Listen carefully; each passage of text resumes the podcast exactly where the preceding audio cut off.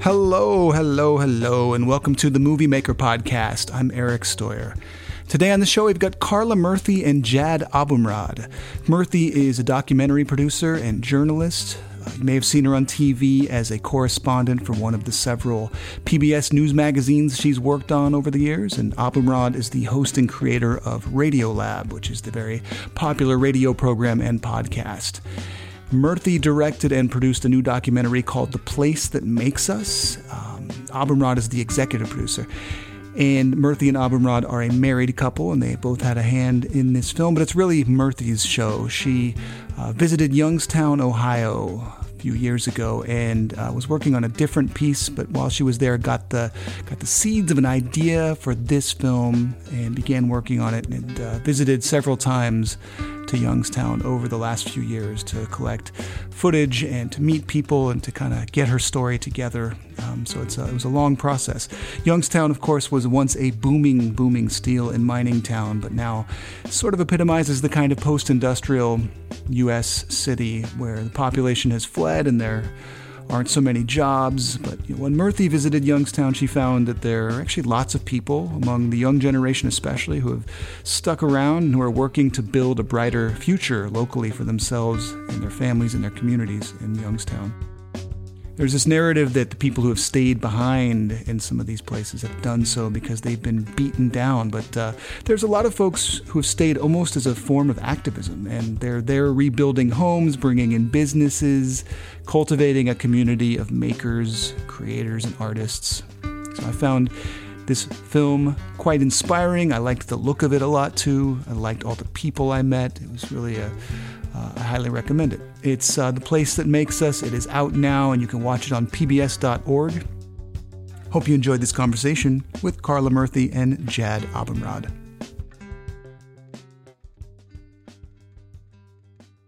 You spent a lot of time in Youngstown, three years on and off, filming for this documentary. Were there things you thought you knew for sure were true about Youngstown going into making this project that you discovered were you were wrong about? Well, I didn't um, know that it was as diverse as it was until I went there, and um, you know, I, I didn't know that over fifty, around fifty percent of the population is black, for instance. Um, and so, as we were filming, you know, a lot of the people that are in the film, we met them very organically, um, and so um, Julius Oliver, who um, is a councilman there, is someone we met, you know, when one of our main characters, Ian, brought us to a city hall meeting. Um, and we really wanted to include his story because, you know, he's um, his family um, really represented this the long this long history of the black community in um, these mill towns. And i felt like that story you don't see very often um, especially you know when i first went to youngstown it was 2016 and you know the main narrative that we heard you know that during that election year was about um, mainly white voters who were um, bitter and disaffected and um, you know resentful of what happened in these towns and you didn't get a much and while that narrative was definitely true there's there's a lot more that's going on there. There are um, a lot of different you know populations that live in these towns. So um, that was one thing that you know surprised me and then we just kind of really wanted to have have that experience included in the film you're both in the business of storytelling in different ways. Jad, you work in audio, of course, and Karla, you are a news reporter. I know that in that job, often you are in and out of a place very quickly to tell a story that you already have some sense of going in. You already know ideally what the kind of material that you want to collect is going in. And that's quite a bit different than how this movie was created, where you shaped the story to some degree based on the experience of being there and meeting people for a long period of time and getting to know things that were happening. So, how was the experience of making this movie different from what you're used to doing in your jobs? It's something that Carl and I uh, always joke about. You know, I work in I work in audio, and you can sometimes spend uh, two two years on a story. And at Radiolab, we often do because um, you know the the footprint is small, tape is cheap, and you can just show up with your little mic and uh, and follow a story, and you don't know where it's going to go, and and you just kind of hang out and watch. Um, with t- with with television, you know, when I would watch her go and film these shoots, I mean, there's so many people involved, and there's lights, uh, and and it just you had to the, the the sense I always got, sort of as a as an onlooker, was you have to be very clear about what you're going to capture when you go go to these places uh, when you're doing television. So I don't know. I mean, I, I, I think I mean I'm going to say something, and Karla, maybe you tell me if it's true. I feel like part of the appeal uh, for Karla in making this movie was the chance to really break out of that that box that you have to live in when you're doing uh, television news and to really just sort of witness something and to stand still as opposed to parachuting in, parachuting out, but to really stay. I mean, to in, in some way embody the entire m- mission of the movie. It's it is about people who stayed and who resisted that urge to fly away. And as a journalist, I think the first thing you have to do to capture that is to stay as well. And so I think that's kind of what I don't know. Does that does that vibe for you? Yeah, and I think you know it's I did a news story about Youngstown back in 2016. And, you know, you can kind of compare this film and that news story, and they're both telling the same story in a way, but in completely different formats. You know, the news story is really like only allowing people to say they have their one soundbite and their one, you know, issue and um, and we're covering the same issues about the revitalization efforts in Youngstown. But the film actually, for me, um, gave me the chance to sort of experience that as as the work was being done and to you know watch their lives unfold. Like who are these people? And to see their families and go to dinner with them and watch the seasons change and watch people fall in love. And you know so that was um it was so completely new to me and um, very open ended and um, also really difficult to edit because of it. But um, you know, it was it, you could almost do like a, a, a, class on looking at these two different stories telling the same story and mm-hmm. um, and you know what they accomplish and um, you know with the intention and yeah. And I think uh, just to just to underline something some stuff she just said. I mean I think that any film is an exploration of time in some way, you know? Uh, and there is something really beautiful to me about the time that you experience in this movie, um, particularly when you juxtapose it against the very same thing, but done in a seven or 10 minute package. Uh, there is some way in which, if you experience time as it actually I mean, everything is condensed, obviously, in any movie, right? But there's some way in which there are whole scenes where you where you're simply in a house and watching it being transformed, and the lived experience of of watching that house transformed, you just you you know change in a different way, you know. There's something about the seven minute news story that it gives you a sense that, that that people are issues and change is an issue and issues get talked about and then issues get resolved.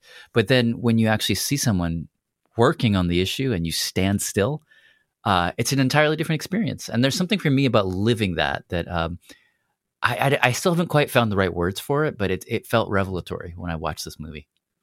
I'll talk to a lot of filmmakers on this show who increasingly are faced with very challenging time constraints when it comes to uh, collecting the footage that they need to get for their film. So their uh, shooting schedules will look like just a couple of months, or in some cases, even just a few weeks. And that could be due to budget constraints or any variety of things. It really just means that they have to do everything under these very, very narrow parameters. And you had the experience of making this film, uh, shooting the material for it over a couple of years. So my question there is that on the one hand, of course, that is a great luxury. On the other, I could imagine that that it is extremely challenging to be working without those more narrow parameters in some ways. Because how do you know when you're done? How do you know that you've told your story? Yeah, that was really difficult for me because, you know, I do come from a news story where we basically know what the outcome is when we go into filming. Um, and we, I did give myself sort of one parameter from the very beginning, which was I knew I wanted to follow one house. Um, over time. And I knew that could be a great backbone for the film because to me, these homes, when you first walk into them and they're filled with all of these belongings that, you know, someone had to leave behind, I mean, it's really heartbreaking and it's, you know, a tragedy that someone had to walk away from a house like that. And to me, those homes are very symbolic and emblematic of you know what's happened across the post-industrial Midwest. So um, I kind of wanted that to be sort of a symbol of what these towns and what families and you know people across the Midwest have gone through. Um, and that was sort of an idea I had on that very first reporting trip back in 2016. Like that would be such a great you know backbone to kind of contain a film. Um, and then yeah, it was it was really difficult to know when to stop filming. Um, we, we, I mean, and that's kind of also where Jad came in as the executive producer um, to kind of help me take that sort of bird's eye view and take a step back and um, figure out how we were going to weave these stories into something. yeah, I mean, and, and it's like it's impossible to condense how hard it is to to to know not even just how when to stop filming, but you know, I watched Karla and Alexandra go through uh, five different forms. You know, at, at, one point, this was going to be um, a series of series of short twenty to thirty minute uh, things, and and the feel and the focus of that was totally different. Uh, at, at one point, it was going to be a long-ish feature, and then it sort of expanded into a feature film. I mean, there were long, long periods. I would say stretching years where it wasn't even clear what what shape this was going to have. Um, and those those are those are not easy. You feel. Uh, I mean, I've been through that myself in in making radio stories.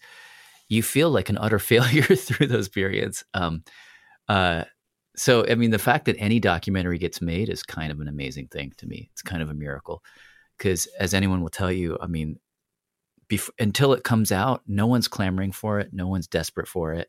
There's not a lot of money in it. Um, and you really just have to just kind of will yourself to do it every day.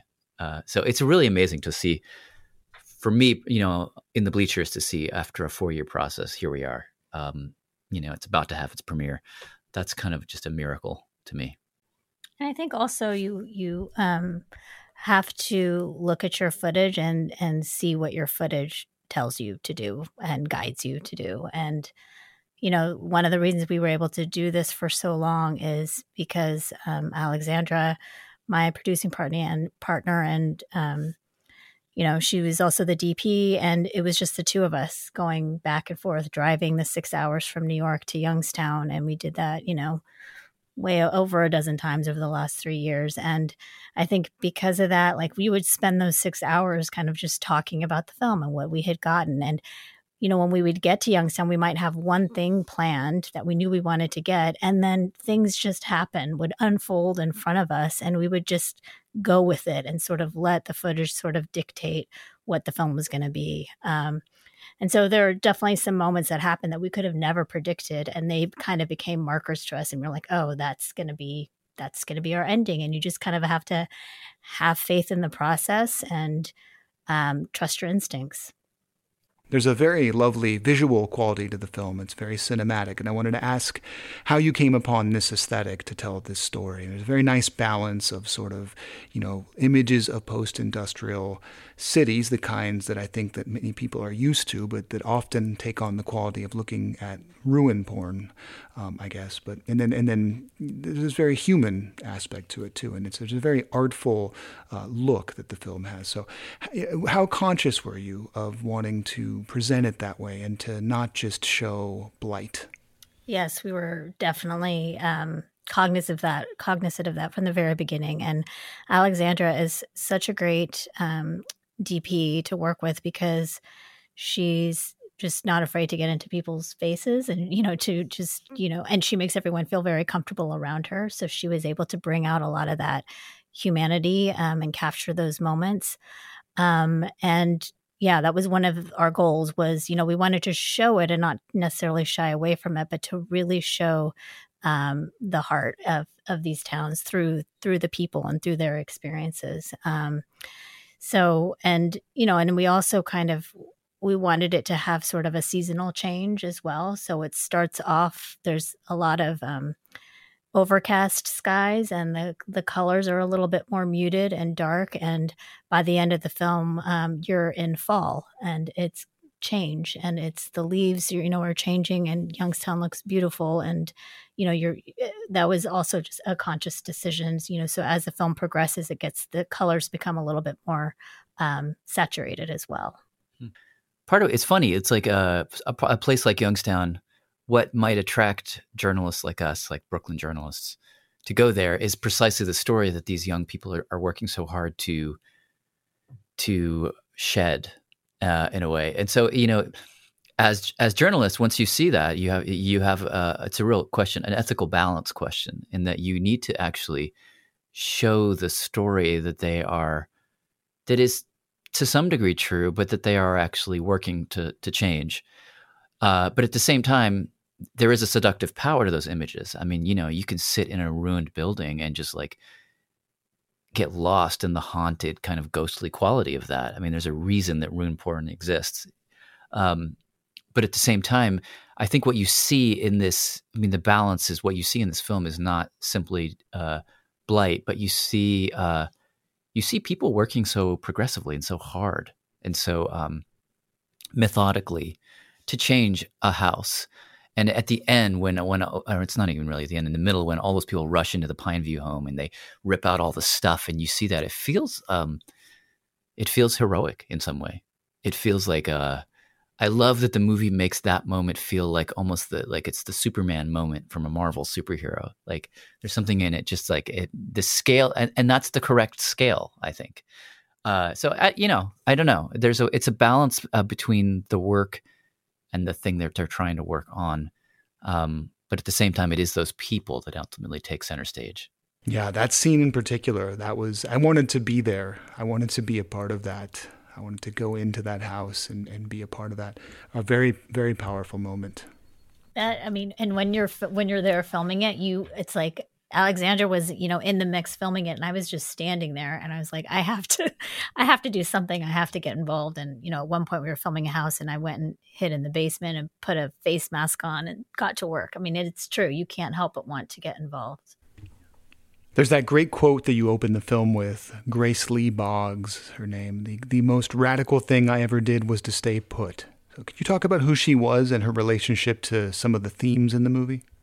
So when uh, it was when we were filming at um, YNDC, which is the nonprofit in the film, and Ian actually had that quote printed out above his desk, and that's where I got the idea to um, to use that as the in the beginning of the film because I was like, oh, that's exactly what what they're doing. Um, and she was, you know, a, a great activist um, from I think the Detroit area, also, and a human rights activist, and um, you know, it's that the fact, the idea that this is radical, I think was empowering, probably. Yeah, and it's just so interesting because what they're doing doesn't seem radical, like renovating, rehabbing one house, um, you know, doing this neighborhood work, um, street by street. But in my mind, you know, it is radical what they're doing, and just like the work and the determination um, and the dedication that it takes to do this work for years on end um, is radical. And I wanted to really kind of validate those efforts and shed light on those efforts because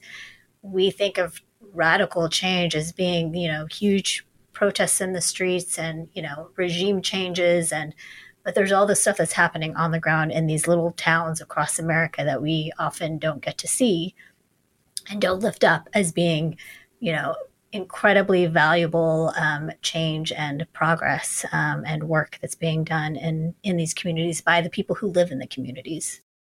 My final question is what do you want people to leave with after they've watched this film and, and after they've met the people that, that you got to meet in making the film? I set out to make a film that was inspiring. Like I knew I wanted to make a film that was inspiring and hopeful. And um, I just feel like it's so easy right now to feel very jaded and overwhelmed by everything that's happening in the country and in the world. And, um, you know, I wanted to show people that there is work that can be done and it doesn't have to be, you know, huge, uh, you know, change, you know, on the streets or, or you know, it could be so simple as just helping a, a neighbor out or mentoring one child or, you know, rehabbing one house um, all of that work is incredibly valuable. And, you know, I just really hope to inspire people to look around in their own communities and see what they can do. Um, and, you know, it can be big and, you know, and it can be very small, these small acts of change, they all kind of add up and um, can move us forward.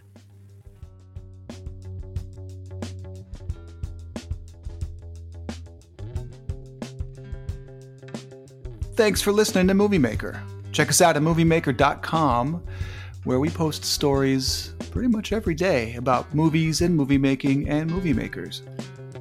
Subscribe to Movie Maker's print magazine. Every time a new issue comes out, I find myself waiting by that mailbox. It takes a day or two, but once it gets there, I am just overjoyed. I bring that issue inside and I read it cover to cover. It's a great magazine. Let's just say that. Good resource if you're someone interested in the art and craft of making movies. It really is a wonderful magazine. Follow us on social media at Movie Maker Mag.